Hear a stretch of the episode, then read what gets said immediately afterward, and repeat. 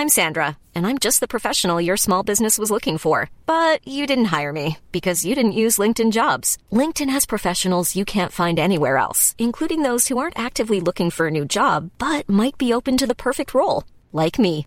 In a given month, over 70% of LinkedIn users don't visit other leading job sites. So if you're not looking on LinkedIn, you'll miss out on great candidates like Sandra. Start hiring professionals like a professional. Post your free job on linkedin.com/people today. Grand contrôle. Libre et curieux. Libre et curieux.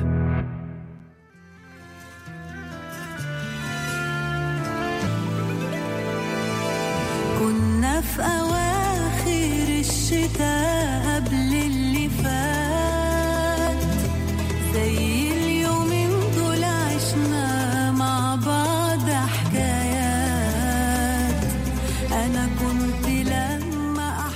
À tous, bienvenue dans l'émission Au gré du Ground, l'émission qui déshabille nos événements chez Grande Contrôle.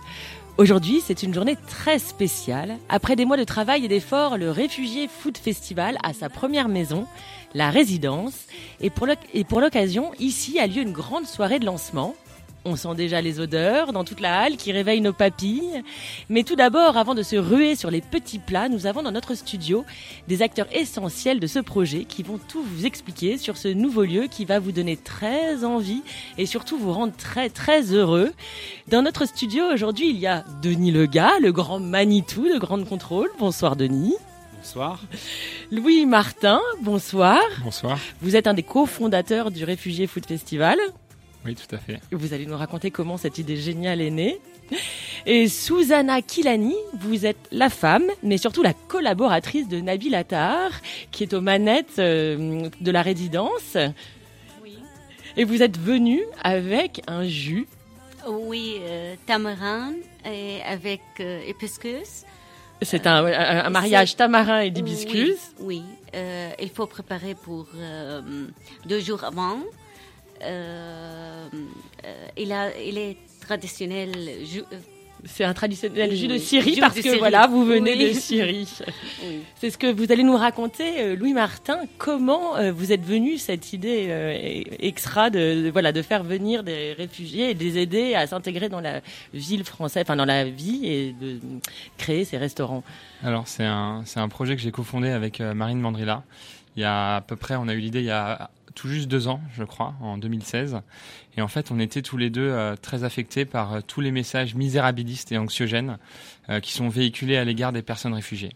Et notamment, notamment dans le traitement médiatique de la question, qui traduit une réalité, qui est souvent une réalité qui est associée à la guerre, mais qui nous font oublier que toutes ces personnes qui arrivent en France et en Europe, c'est des personnes comme vous, comme moi, euh, qui avaient une vie avant, qui ont des talents, des compétences, des savoir-faire, un patrimoine culturel et culinaire euh, pour certains, et beaucoup de choses à nous apporter. Et nous, on vient tous les deux de l'univers de la cuisine et du voyage. Et je crois qu'on avait euh, aussi conscience que euh, si on parle souvent de grande gastronomie française, et, euh, et on est très fiers de la, de la cuisine française. et si Peu chauvin même, on peut non, mais dire. on a, on a souvent l'impression que la France est la capitale mondiale de, de, de la cuisine, et je pense qu'à certains égards, c'est certainement vrai. Et en fait, on, on oublie beaucoup que ça, c'est aussi lié à l'histoire de la France, qui est un pays qui a, qui a su s'imprégner des influences étrangères, qui a su euh, euh, accueillir euh, des, des, des nouveaux ingrédients, euh, des, des nouvelles techniques de cuisson, pour derrière développer une cuisine qui est est. Et on oublie que la plupart des ingrédients qu'on travaille aujourd'hui, je pense à la tomate, à la pomme de terre, dans notre gastronomie au quotidien, bah, c'est des ingrédients qui nous viennent de l'étranger. Bref, tout ça pour dire que euh, on a eu cette idée de, de, de, de, de vouloir valoriser les talents de personnes réfugiées qui arrivent en France pour changer le regard sur les, sur les personnes réfugiées en demandant une chose assez simple à, à des restaurants, euh, de confier leur cuisine à des cuisiniers réfugiés le temps euh, d'un festival euh, culinaire. en fait, Exactement. Exactement. L'initiative est née à Paris, dans 11 restaurants. Euh, ça allait euh, de euh, la cantine de quartier, donc le Frigan Pony dans le 19e arrondissement, à des adresses un peu plus gastro comme euh, la Mijan dans le 7e arrondissement. L'idée c'était de faire un événement La qui soit peu dont à Stéphane tous, Jego est vraiment un des plus grands collaborateurs et qui Qui vous aide beaucoup. qui est notre parrain depuis le début, qui nous accompagne, qui est comme nous convaincu par le projet et, euh, et qui est le parrain de la résidence et qui va et qui va notamment cuisiner ce soir un menu à six mains avec euh, avec Nabil et Mohamed. Et euh, Comment ils ont réagi, les restaurateurs, quand vous êtes venus frapper à leur porte et vous leur avez proposé ce projet? Alors au début, on pensait que c'était euh, que, que ce serait le plus compliqué parce que la cuisine d'un restaurant c'est un peu euh, la, la pièce sacrée euh, de, du, du resto et puis il faut pas oublier que euh, c'est aussi euh, un business à faire tourner. Donc euh, mine de rien, euh, euh, on pensait que ce serait pas simple de demander à des restaurants de, de chambouler euh, leur quotidien. De donner euh, leurs clés. Ça, Mm. exactement. Et en fait, on a été surpris de voir que très très rapidement, euh, tout- quasiment tous les restos qu'on a été voir en cinq minutes euh, nous ont tapé dans la main et nous ont dit bah écoute euh, ton, ton, ton idée je la trouve géniale moi j'ai envie de participer. Et je pense que c'était euh, un des premiers signes qui montre que au niveau de la société civile en tout cas une certaine partie de la population a envie de s'engager. C'est pas forcément comment s'engager.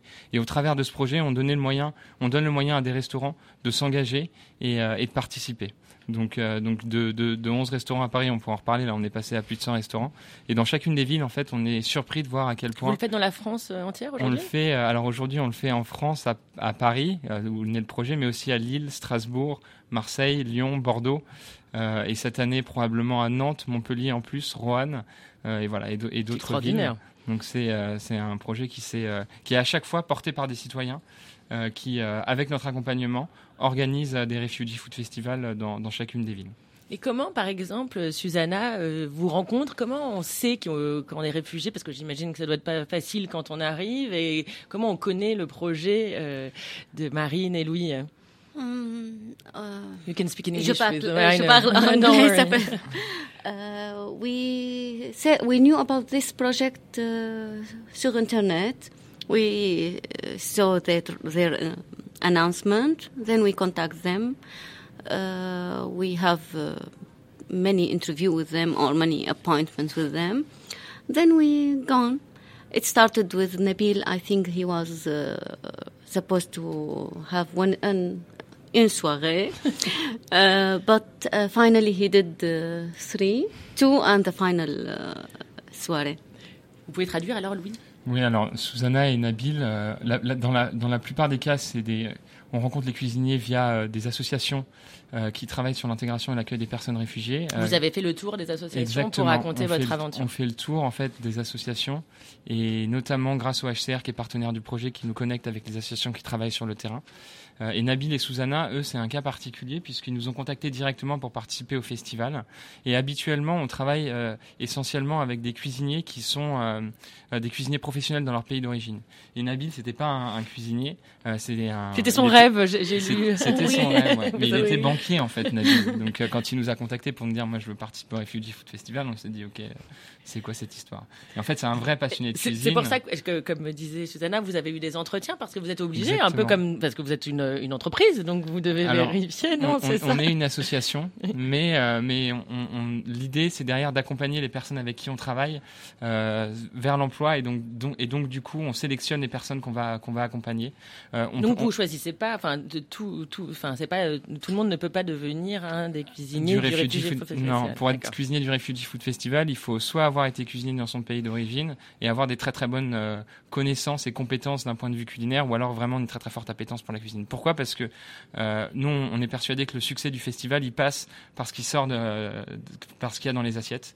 Et donc, euh, si ce qui sort dans les assiettes est, est fantastique, ben derrière, on réussira à changer le regard sur les personnes réfugiées. Je peux, je peux dire que moi j'ai eu la chance de goûter et c'est vrai que Nabil Oui. et Susanna c'est absolument délicieux. euh, voilà, en dehors de toute l'histoire, on peut vraiment dire que la qualité euh, gustative des mets est vraiment Et- euh, extraordinaire. quoi. Exceptionnel. Nabil, c'est un vrai esthète, je crois, de la cuisine. Faut, faut savoir qu'il est- qu'il qu'il a affiné son propre camembert euh, dans sa cave, qu'il faisait C'est sa vrai, propre, Susanna sa propre Comme, hein, comme, euh, camembert. Camembert. Il camembert, ouais. On trouvait du camembert à Damas? Oui. Chez Nabil, oui. Oui, chez nous.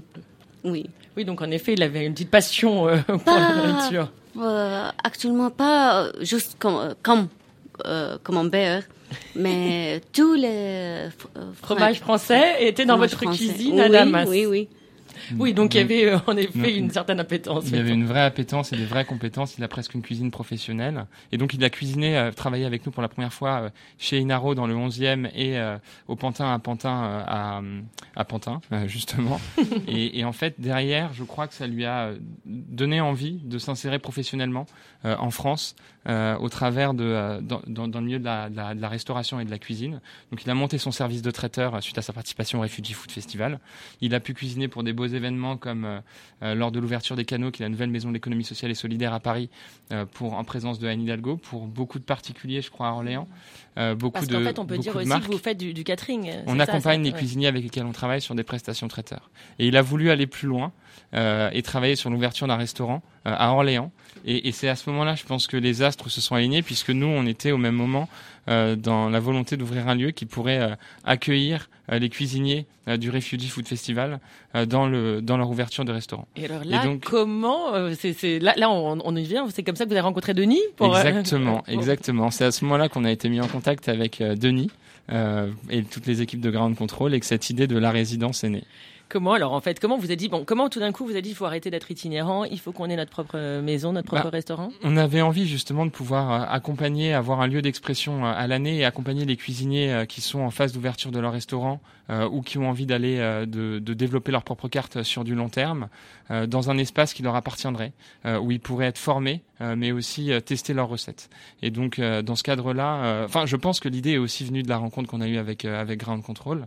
Et, et dans ce cadre-là, je- c'est c'est quasiment été une évidence de, de, de venir ici. Pourquoi? Parce que on voulait pas uniquement faire un lieu de restauration, on voulait aussi euh, un endroit où on peut, puisse faire passer des messages, raconter des choses, parce que le Refugee Food Festival, c'est pas que euh, ce qui se passe dans les assiettes, c'est aussi euh, euh, un, un, un moyen d'activer la cuisine pour euh, pour changer le regard sur les personnes réfugiées. Et, et dans ce sens-là, je pense que Ground Control était un parfait, un lieu d'expression euh, parfait par, par rapport à notre projet. Denis Lega, comment vous avez eu vous avez rencontré euh, Louis et Martin et, sa, Mais, et mais Marine? pareil, en fait, l'idée, euh, c'est, enfin, Grande Contrôle, c'est pas juste un lieu de restauration où on vient manger, etc. C'est aussi un lieu qui raconte des histoires, qui explique, etc. Et quand on a rencontré euh, Louis et Marine, on s'est dit, mais évidemment, euh, au début, ils sont venus plutôt pour le festival. En Ouais. fait, on s'est dit, bah voilà, leur festival a lieu en juin. euh, nous, on a, on a de l'espace, on peut euh, évidemment euh, Les accueillir. les accueillir et, et- et travailler sur le sujet. Puis tout de suite, on, il nous restait un, un, un restaurant disponible. Et tout de suite, on s'est dit, mais il faut qu'il reste en permanence, puisqu'il y a aussi dans les missions qu'on s'est fixées à Grande Contrôle une transmission. Euh, et eux, ils sont vraiment dans la transmission, ils incarnent ça. Donc euh, la relation était, enfin le, le- le lien était évident. Ensuite, comment on les a rencontrés? C'est bah, c'est un peu grâce à, à- à Valérie Bonnard de, la gare, fait, de ouais. la gare de Lyon. C'est vrai. Donc c'est la chef de gare de la gare de Lyon, hein, s'il vous plaît C'est dingue. euh, qui, euh, qui m'appelle un jour euh, et qui est toujours très très enthousiaste et, qui me dit il faut que je te présente des gens ils sont formidables c'est pour toi je te les envoie. Et voilà. Et c'est comme ça que c'est arrivé euh, ben, qu'on s'est rencontrés je pense qu'en deux réunions, on avait quasiment bouclé, euh, bouclé l'affaire. Et puis après, c'était une question un peu de financement de, des cuisines et du. du Alors ça, du- vous allez nous raconter parce qu'il y a eu un crowdfunding qui, voilà, qui a été mis en place et qui a explosé, non C'est ça? Tout à fait. À la base, on est une structure associative, nous, donc on a des, des, des moyens financiers qui sont limités, des gros enjeux de financement. Donc pour passer en fait de, l'idée à la concrétisation, on avait besoin évidemment, parce qu'ouvrir un restaurant, ça implique, euh, ça implique pas mal de choses, de pouvoir réunir les financements possibles. Euh, on a été sollicité différents partenaires et en fait, on s'est dit, ben, puisqu'on est une initiative citoyenne, puisque depuis le début, en fait, c'est un projet qui est, porté par des citoyens, euh, pourquoi pas créer un financement participatif et du coup lancer une campagne de crowdfunding pour permettre à ce projet de voir le jour. Ça a été, ça a beaucoup mieux, enfin ça a très bien fonctionné. Ça a été beaucoup plus vite que ce qu'on pensait. On s'était fixé un objectif de 10 000 euros. Je crois qu'on l'a atteint en un peu moins de 10 jours alors qu'il y avait 40 jours de campagne. Donc on a pu aller plus loin et, euh, derrière euh, investir dans du matériel de cuisine encore euh, encore plus élaboré et, et, et permettre à ce à ce projet ce projet de voir à ce projet de voir le jour dans ce dans ce magnifique espace qui est Grand Contrôle. Et du coup, qu'est-ce que vous avez fait? Alors, vous avez, ça a permis de construire les cuisines, etc. Ça nous a permis ouais, de, d'investir dans, le matériel de cuisine euh, et, de commencer à financer euh, notre, premier stock euh, et, et notre première, nos premières productions. Euh, de, se lancer dans l'aventure, euh, ben, de, je pense, de, croire aussi euh, à l'engouement qu'il pouvait y avoir derrière ce projet, parce que derrière une campagne de, crowdfunding, il y a non seulement l'aspect financier, mais il y a aussi l'aspect communautaire. Et le fait de se dire que voilà, il y a 300 personnes qui au final valident votre projet, c'est un peu aussi une validation du concept et une promesse de, de venir à la résidence. Et depuis le début, au début, on était un peu frileux parce qu'on se disait est-ce que ça va marcher? Nous, on vient plutôt du, du, on organise plutôt des événements euh, dans le cadre du Refugee Food Festival. Donc, on sait que euh, à chaque fois tous les restaurants sont complets, mais c'est sur du one shot. Et, c'est une autre, c'est une autre histoire de, stabiliser euh, une activité de restauration sur du long terme. Et je pense que ça, ça nous a, ça nous a pas mal conforté dans cette idée. Et la deuxième chose, ça tient aussi beaucoup au talent de Nabil, qui, sont exceptionnels et par la qualité de ses recettes. Parce qu'on est aujourd'hui, depuis qu'on est arrivé, tout le temps, on a énormément de retours positifs des clients sur euh, sur les plats qu'ils travaillent. Et ce qui est intéressant aussi, je trouve, dans dans ce que fait Nabil, c'est qu'il travaille des ingrédients euh, d'une certaine manière, enfin des ingrédients d'une qu'on ne connaît pas, euh, et du coup, il nous fait vraiment découvrir des choses. Euh, et je pense que que c'est un peu ça aussi. euh, Vous pouvez nous le dire parce que pour donner envie. Alors, il y a notamment un de ces plats qui est à la carte, qui est du friquet, qui est euh, du blé, du blé tout simplement, donc mais qu'on mais qu'on travaille pas du tout en France.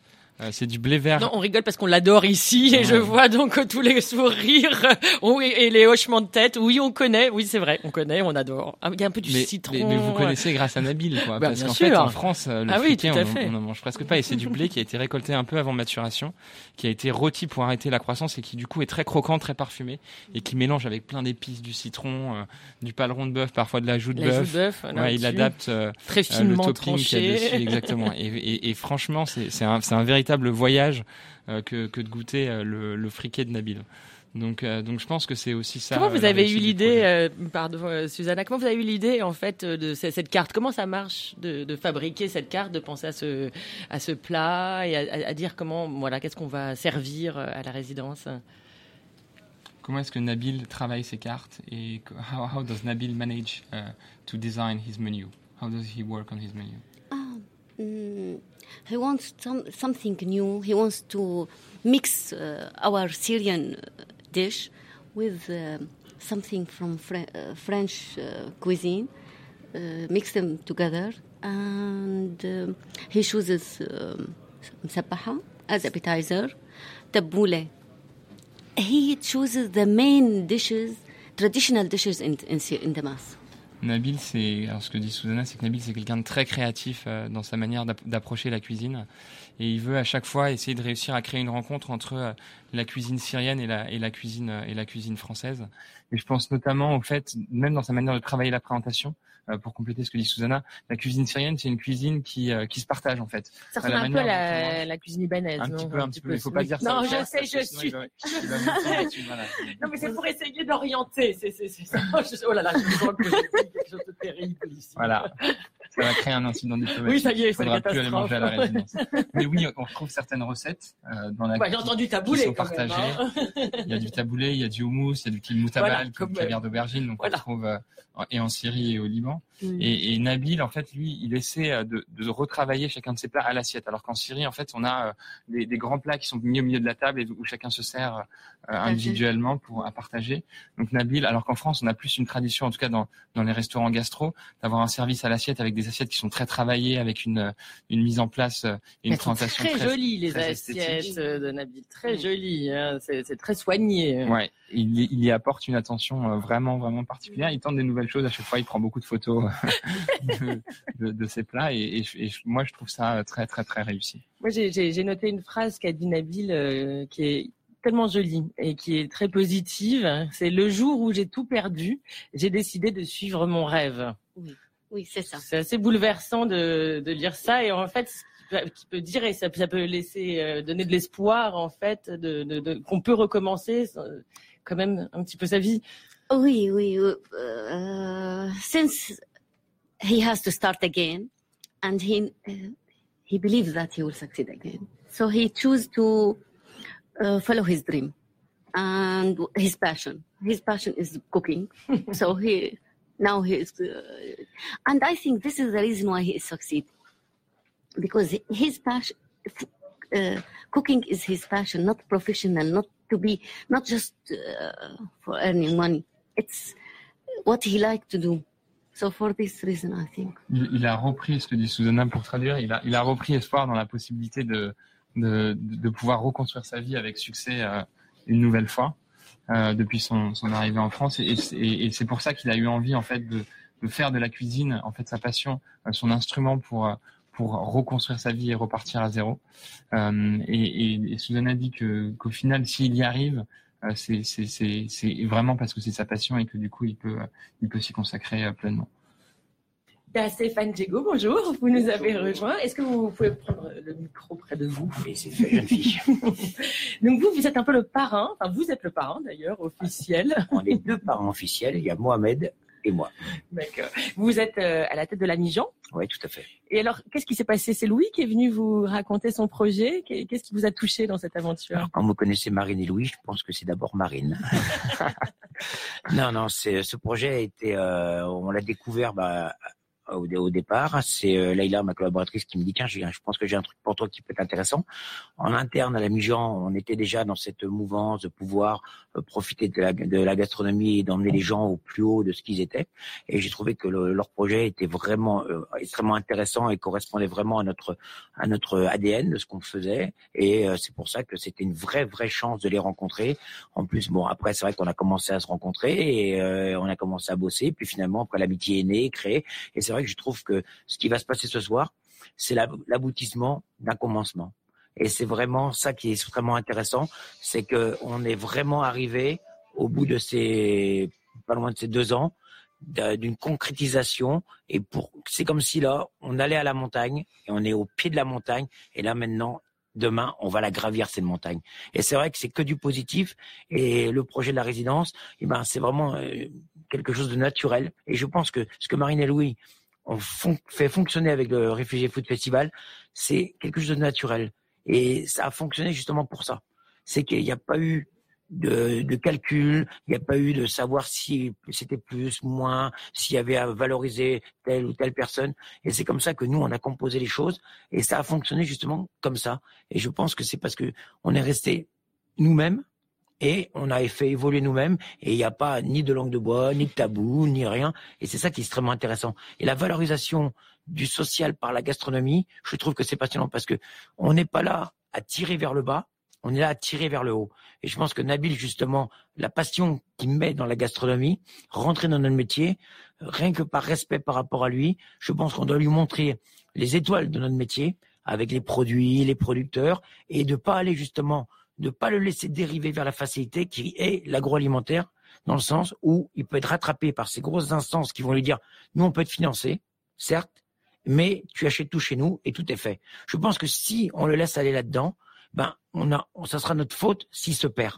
Et justement, l'idée, c'est qu'il ne, ne se perde pas et qu'il mette pleinement sa passion, justement, au service de ce qu'il est, avec Susanna, au vrai service de ce qu'ils sont. Ça, c'est aussi important, euh, justement, d'où viennent les produits, etc. C'est primordial. Je pense que dans chaque pays dans le monde, on a nos producteurs, nos produits, notre ADN de ce que, de ce qui va faire ce qu'on aime manger. Je pense qu'en France, on est extrêmement gâté, certes, mais il n'y a pas que la France. Mais en même temps, je pense que ce qui est intéressant, c'est d'arriver à que Nabil puisse faire sa cuisine. Et j'insiste parce que je, je peux dire, je peux être très chiant par rapport à ça. Je veux vraiment qu'il fasse sa cuisine et que dans sa cuisine, qu'il me fasse voyager, mais pas voyager avec une cuisine qui peut le faire dans le monde entier, avec sa cuisine, ses goûts, ses goûts syriens, ses goûts de ce qu'il avait chez lui, mais avec des produits de producteurs, des produits qui sont associés à notre terre, certes, mais que lui, avec son savoir-faire et ses origines, va transformer justement ces produits et va nous faire voyager. Et ça, c'est très important. Vous, c'est ça, justement, c'est ce que vous faites, c'est d'aider, accompagner à faire la carte, par exemple. Euh, alors, c'est d'aider accompagner justement, à lui donner certaines martingales pour rentrer dans des codes gastronomiques qu'on peut avoir, rentrer justement, de dire voilà, tu as tel producteur sur cette saisonnabilité-là qui est vraiment extrêmement inté- intéressant. Donc, on a tout autour de nous des gens. bah, alors, par exemple, on a là, on a des asperges qui viennent de chez euh, Christophe Latour, qui fait partie du Collège culinaire de France, de chez Eric Roy. On a des mini légumes de chez Eric Roy. On a été, on a le, on a créé un pain là. On a créé un, citron noir. Euh, bah, avec- là, avec Mohamed, on est en train de travailler dessus. Avec Nabil, on a fait un pain qui est fait par Jean-Luc Pougeran, qui est un des plus grands boulangers de France, que tout le monde connaît. Donc bon. vraiment, l'idée, on a la maison Caillos qui nous suit. L'idée, c'est vraiment de dire, on a des vrais codes gastronomiques.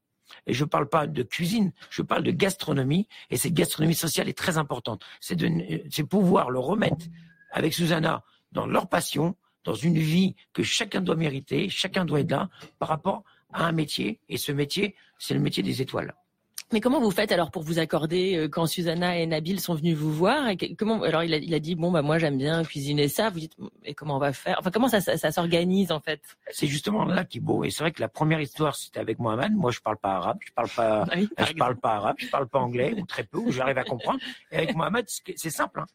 On a pris nos, nos iPhones, on a tapé deux, trois trucs, on s'est montré. aubergine Et, et c'est exactement ça. Et je pense que c'est là qui est intéressant, justement, c'est que la cuisine est universelle. La cuisine n'a- pas de barrière religieuse, n'a pas de barrière contrainte euh, par rapport à l'humain, etc. Mais on est là pour le plaisir. Et la cuisine était universelle dans le monde entier. On est là pour se faire plaisir dans la gourmandise et le partage. Donc c'est simple. Avec Nabil, c'est pareil. À un moment, il y a ça, tu vois. Donc il y a une, tomate en hiver. Je dis non, tu vois, une tomate en hiver, ça peut pas trop passer par rapport à ce que. Mais il y a d'autres choses. Et c'est là justement l'écoute de la passion qu'il a, c'est qu'il n'est ni fermé rien. Il est comme un enfant qui a besoin d'apprendre. Et nous, on est des grands enfants qui avons également besoin d'apprendre. Donc c'est pour ça qu'on a cette facilité de pouvoir s'accorder, même s'il y a les barrières des langues. Et là, en l'occurrence, il n'y a pas parce que Nabil et Susanna parlent très bien français. Donc il n'y a même pas cette barrière des langues. Je pense que c'est simplement nos passions et nos désirs d'aller vers l'autre qui est communicatif et vraiment cette passion de la cuisine.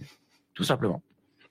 Comment euh, que- comment ça s'est passé en fait euh, ensuite pour s'installer? C'était euh, ça s'est fait assez euh, euh, facilement de, de, de mettre tous les de, tout en branle le- la- la- les cuisines et tout ça? Alors, ça a été une sacrée aventure. Nous, euh, on vient pas du tout du milieu de la restauration à proprement parler. On n'a jamais tenu de restaurant et c'est pour ça que l'aide de Stéphane et l'accompagnement de Stéphane depuis le début. oui parce que c'est pas ça du tout votre précieux. formation Louis est-ce qu'on peut dire votre Nous, on n'a jamais formation tenu oui de c'est ça. Et, euh, et c'est vrai qu'il y a beaucoup de personnes qui rêvent d'ouvrir un restaurant et nous on s'est rendu compte à quel point est-ce que c'était exigeant euh, de réussir à, à adresser tous les enjeux qui sont liés à l'ouverture d'un restaurant, euh, de la carte, mais aussi de, de toute la gestion des cuisines de A à Z. Et, et, et je crois que de ce point de vue-là, l'accompagnement de Stéphane a vraiment été hyper précieux. Et je voudrais revenir sur ce que tu as dit tout à l'heure. Je pense que c'est vrai qu'une des forces de ce projet, c'est que toutes les personnes qui le portent, elles le portent avec leur trip. Et du coup, en fait, nous, la rencontre qu'on a eue avec Stéphane dès le début, euh, elle a été hyper naturelle. Et dès le début, ça a été presque une évidence de se dire qu'on allait euh, continuer à travailler euh, et à développer euh, et à développer ce projet euh, ensemble. Il y a eu une vraie complicité qui s'est faite dès la première rencontre euh, et entre nous et avec Mohamed. Euh, et, et je crois que euh, au final, même si avec nos petits bras euh, on n'a pas forcément, on n'avait pas, on n'était pas forcément assez armés nous pour euh, réussir à relever le, le défi d'ouvrir un restaurant. Euh, C'est grâce à toutes les énergies qui se sont euh, euh, mises autour et à tous les soutiens qu'on a pu avoir, même de toute l'expertise euh, et la bienveillance de toutes les équipes de ground control, l'expertise de Stéphane et de Mohamed aussi euh, sur euh, justement la tenue du restaurant. Et je Au pense qu'il y a final, ce point- lieu a pu prendre. Je vais euh, te couper la parole parce qu'il y a un point qui me, qui est vraiment, je trouve vraiment intéressant parce que ils ont, ils ont- ils sont partis pour ouvrir un restaurant, mais ils sont pas partis pour ouvrir juste un lieu comme ça, un lieu éphémère où on va faire la stream food. On s'en fout de la qualité, on s'en fout de ça. Non, non. Ils ont su comprendre et ils ont compris de suite parce que c'est des passionnés également, puis ils aiment manger, que on doit taper dans la vraie gastronomie. Dans du, dans, et c'est ça ce qui est très important. C'est que c'est pas parce qu'on est dans un lieu grain contrôle, et grain contrôle justement, et je dois le dire que c'est vraiment très intéressant parce que on fait pas les choses juste comme ça pour euh, dire on est là et on fait du, du blabla des people. C'est qu'il y a eu une qualité, et, qui est une une exigence, de qualité, voilà, qui était vraiment là Mm. très important. Et ça nous parlait. Donc c'est pour ça que c'était également une évidence d'être là à leur côté parce que ils ont poussé la chose dans la qualité. c'est vrai Denis comment vous avez cette idée d'ailleurs de, de, de mettre euh, le, le niveau très haut de la restauration? Bah, ça, c'était une envie qu'on avait depuis longtemps. Et puis, on, avec euh, Pierre, Pierre Jancou et Mathilde euh, Giraud, qui est ici dans ce studio, qui va venir nous rejoindre, je suppose. Euh, euh, il y avait une envie de travailler la qualité, de travailler les circuits courts, de travailler euh, des, les- des produits, puis pas faire un, un, un centre commercial de plus, quoi. Donc euh, voilà, ça paraissait euh, naturel pour euh, bah, euh, Stéphane parlait de de- d'authenticité, bah, essayer de trouver cette authenticité dans un lieu euh, même éphémère. Oui, mais justement, c'est ça qui est intéressant. C'est que quand tu y arrives, bah, dimanche dernier, toi, ça fait un petit moment que je suis là quasiment tous les dimanches. Oui, alors, il faut se dire quand même qu'il est là tous les dimanches. Donc le mec, il, il est tout le temps au boulot, quoi, parce que le reste du temps, il est dans son restaurant et il est là tous les dimanches. Moi, la première fois que je l'ai vu, Stéphane, je savais pas trop qui c'était, hein, mais euh, maintenant je, je suis impressionné. Mais et il passait le balai et il me dit. euh, Punaise, on va, on, on va s'amuser parce que c'était le premier jour, donc on était tous excités. Et il me dit, putain, on va s'amuser ici. J'ai bah super, euh, voilà quelqu'un d'enthousiaste. Ah, mais c'est ça qui est intéressant, justement, c'est parce que c'est vrai que l'investissement qu'on fait avec Marine et Louis, quand je les vois comment tous les jours ils sont investis Ah dans oui. le projet, ils sont vraiment, et quand on fait les choses, on les fait pas à moitié. Et c'est vrai, là-dessus, c'est aussi une chose qui nous rejoint, c'est comme se mettre à grain de contrôle, je trouve que c'est une chose qui nous rejoint, c'est qu'on fait pas les choses à moitié. C'est pas du bas de gamme parce que c'est l'éphémère et c'est du street food. Et là, justement, de décider de faire de la gastronomie au terme vraiment plus fort, et j'insiste vraiment là-dessus, c'est que je pense que c'est une vraie responsabilité qu'on a. Si dans ce lieu, on, on prend des gens pour les réinsérer quelque part, c'est vraiment les élever au plus haut. Et c'est ça justement, c'est une vraie responsabilité qu'on a. Et Marine et Louis, c'est vrai que là-dessus, je leur tire vraiment leur chapeau parce que c'est exceptionnel ce qu'ils ont fait. Ça, c'est euh, avec vraiment de prendre les graines d'un restaurant parce que quand j'aurais Je vais me cacher là. maintenant, c'est mais c'est- maintenant c'est des patrons de restaurants. Attention, et c'est patrons de n'ont pas restaurants. l'image, euh, Ouais, je vais disparaître Louis sous la est table. quasiment à l'arbre, il est rouge. Ouais, mais c'est parce qu'il rougit vite, c'est pour ça. c'est une petite gazelle. Est-ce que vous pouvez nous dire ce soir ce qu'il y aura alors sur les, les plateaux euh, et les plats euh, préparés par euh, vous et Nabil et Mohamed? Peut-être moi- peut-être Stéphane, non Stéphane peux, euh, Alors, on a décidé, c'est vrai que depuis le départ qu'on qu'on travaille avec Mohamed, avec Marine et Louis, euh, pour tout intervenant qui est, euh, donc euh, que ce soit Foussatou l'année dernière ou Mohamed, on on n'est pas sur euh, l'ami Jean ici ou Mohamed là, non, on est vraiment sur un travail ensemble. Et ça, on insiste fortement là-dessus. Et ça a été le première chose qui a été dite, c'est qu'on est sur le même piédestal, un quatre mains ou un six mains, on n'est pas là pour valoriser l'un à l'autre, c'est vraiment. Alors ce soir, on a vraiment une complicité à six mains. Et le plat qui va être le plus représentatif, c'est l'asperge de chez Christophe Latour. On a pris une asperge et on a dit voilà, avec cette asperge-là, on l'a divise en trois et chacun se démerde. Et au final, Il y avait des asperges, pardon, à Damas, Susanna Oui, des Oui, asperges. oui, on a. on s'est renseigné d'abord. hein. Je vérifie quand même. c'est bon. Quand je suis arrivé, Mohamed m'a dit tiens, j'ai un truc à te faire découvrir, c'est le sumac. J'ai dit tu vois, tu rigoles, ça fait dix ans que je travaille avec le sumac. C'est quoi le sumac? C'est une épice, voilà. C'est euh, on n'est pas on n'est pas nombreux à le connaître, mais c'est c'est vraiment c'est extrêmement intéressant. C'est c'est une épice très fraîche. Bon, bref. Et donc de là, c'est vrai qu'on a pris cette asperge, on a composé, on a composé. Alors on est parti sur une petite un houmous, d'un houmous d'asperge avec euh, sur un citron noir, ce fameux citron noir qu'on a créé, avec une petite émulsion d'asperge euh, vraiment extrêmement comme un nuage, mais très poussé sur la pureté du produit. Un petit balai d'asperges et un petit croquant fumé. Voilà. On a une petite soupe de lentilles au cumin avec un petit croustillant gourmand. Je crois qu'on va plus écouter, on y va. Et on a, on voulait vraiment avoir un plat, on va dire principal, qui était. On a également une petite salade d'aubergine, très simple, mais dans, dans la simplicité de la complexité, c'est que cette salade d'aubergine, tu vas la manger, et là d'un seul coup, poum, tu vas partir. Et là, on a ce pain de, de Jean-Luc Pougeron qui va nous réveiller les papilles, qui va croustiller, et on a placé le citron noir partout. Vous êtes Et- content de votre citron noir? Je suis très fier de mon citron noir. Mais C'est quoi du citron noir? Ça existe euh, en... Ça se, ça se travaille Et ouais, ça existe. C'est quoi c'est un- C'est, si ça- tu veux, j'ai- on a créé un procédé, un procédé pour transformer l'agrume et garder les puretés de l'agrume, du citron, et d'avoir vraiment, on n'a pas l'astringence de l'acidité, mais on a la fraîcheur du citron. C'est un processus qu'on a créé à la maison. vieillissement du fruit. Pas du tout. tu le sauras pas, de toute façon. Ah oui, c'est secret, pardon. Et on a fait un plat, on a fait un plat vraiment qui est extrêmement intéressant, c'est qu'on est parti sur le friquet parce que le friquet syrien est le meilleur des voilà, le meilleur friquet qui est. Et c'est un blé un blé vert qui est travaillé avec un bouillon de bœuf. On a cuit le bouillon comme un pot-au-feu et l'idée c'était d'emmener justement ce côté gastronomique, c'est de prendre un paleron de bœuf que tout le monde connaît dans un côté bouilli etc.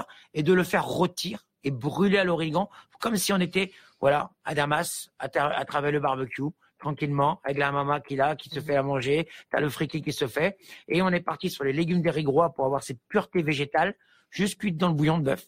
Et vous avez un mélange de saveurs qui est prêt, voyez. Et après, on a fini sur le riz au lait. Et une chose que j'adore particulièrement, c'est cette euh, barbe à papa qui est tirée à la main, cette barbe à papa syrienne qui est extrêmement. Alors ça, c'est magique. Moi qui suis pas. C'est ça, la, la, barbe à papa syrienne. Alors, euh, Susanna, là, c'est à toi maintenant. Euh, oui, c'est ça c'est Banat euh, euh, je sais pas euh, Expliquez. les tra- traditionnels je, je sais pas euh, comme vous comme pour- euh, je, je connais je connaissais comme euh, le fait mais je sais Vous pas comment le faire, mais vous pouvez pas me dire ce qu'il y a dedans. Alors Louise, c'est- sucré Je sucré connais dans les, dans les grandes lignes, mais c'est une barbe à papa traditionnelle donc, qui est fait depuis euh, des siècles et Oui. euh, selon des méthodes traditionnelles ancestrales. En fait, c'est de la gomme arabique qui est malaxée pendant euh, plusieurs heures, étirée, dans, étirée, dans temp- euh, spécifique euh, avec une tempé- température euh, spéciale euh, Oui. que je ne connais pas, que peut-être tu connais toi, Susanna. 150 Non. degrés. tu fais, tu montes la gomme, tu vois, Ah, on part de la gomme ça. et du glucose à 150 degrés, vous l'étalez, ça fait un peu comme notre sucre tiré à nous. Et après, vous faites comme le signe de l'infini. Et de là, vous le tirez, vous le retirez, vous le retirez, et vous le mettez dans une farine un peu sucrée. farine oui Et vous avez un produit, mais franchement, c'est bluffant. T'as l'impression de voir un truc tout sec.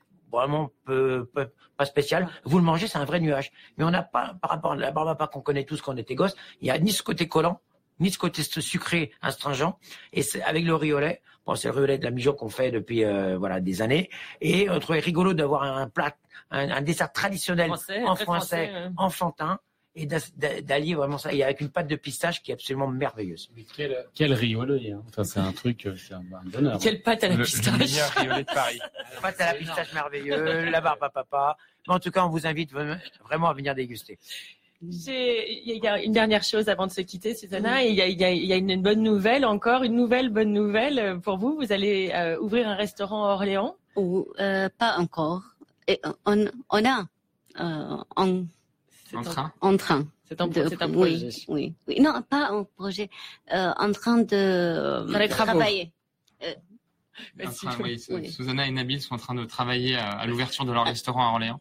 Donc le rythme en ce moment est très soutenu euh, pour, Euh. euh, pour Susanna et Nabil. Oui. Et je crois que la- l'ouverture est prévue Euh, pour je euh, pense mi, mi de avril. mi-avril. oui, oui. Donc ça, Ah, c'est c'est très très bientôt. Ouais. Donc euh, il ne faut pas hésiter à prolonger l'expérience de la résidence en prenant sa voiture. Il y a une heure de trajet seulement jusqu'à Orléans. Ça va s'appeler euh, Narange, reine. oui. Orange. Orange jamais. Et est-ce que c'est le, c'est c'est la, la première fois que du coup des restaurateurs euh, que vous avez un peu accompagnés euh, ouvrent un restaurant? Alors c'est c'est la c'est la première fois qu'un restaurateur avec lequel on travaille depuis euh, depuis le début euh, ouvre un restaurant. Euh, il y a déjà eu le cas à Strasbourg, mais on était plus arrivé euh, en, en fin de, de, de processus euh, sur l'ouverture de restaurant. C'était un cuisinier tibétain qui avait qui était à, à- deux doigts d'ouvrir son restaurant et, à qui on a donné un petit coup de pouce. Mais mais le projet était né bien avant bien avant qu'on se rencontre. Donc c'est une, une belle euh, première et que on espère qu'il va faire plein de, de petits quoi. On espère que ça fasse plein de petits, oui, bien sûr. Et donc il va prendre la place de Nabil quand Nabil va partir. Alors, ce sera une cuisinière euh, géorgienne. A priori, on, vous en, on ne vous en dit pas plus. La cuisine géorgienne est, est pas forcément très connue en France, mais a énormément de choses à raconter. Et c'était même, paraît-il, la capitale euh, gastronomique de l'ex-Union soviétique, où venaient se restaurer tous les plus hauts membres de l'État soviétique. Ça promet. Voilà. Merci beaucoup Stéphane Dego d'avoir été avec Merci nous ce vous. soir. Merci Denis euh, d'avoir été avec nous. Merci beaucoup euh, Merci. Louis. Merci beaucoup Susanna. On va pouvoir trinquer avec Oui. euh, votre jus traditionnel et longue vie au Réfugiés Food Festival et longue vie à la résidence surtout. Merci. merci. À bientôt sur Grande. Contrôle. Want truly hydrated skin? Medocia's Body Care Breakthrough Hyaluronic Body Serum. It's clinically proven to increase hydration by 161%. It's lightweight, fast absorbing, and delivers 24 hours of hydration for silky smooth skin without any sticky afterfeel. Treat your skin to clean, vegan skincare from Osea. Get 10% off your first order with code SUMMER at OseaMalibu.com. That's O S E A Malibu.com code SUMMER.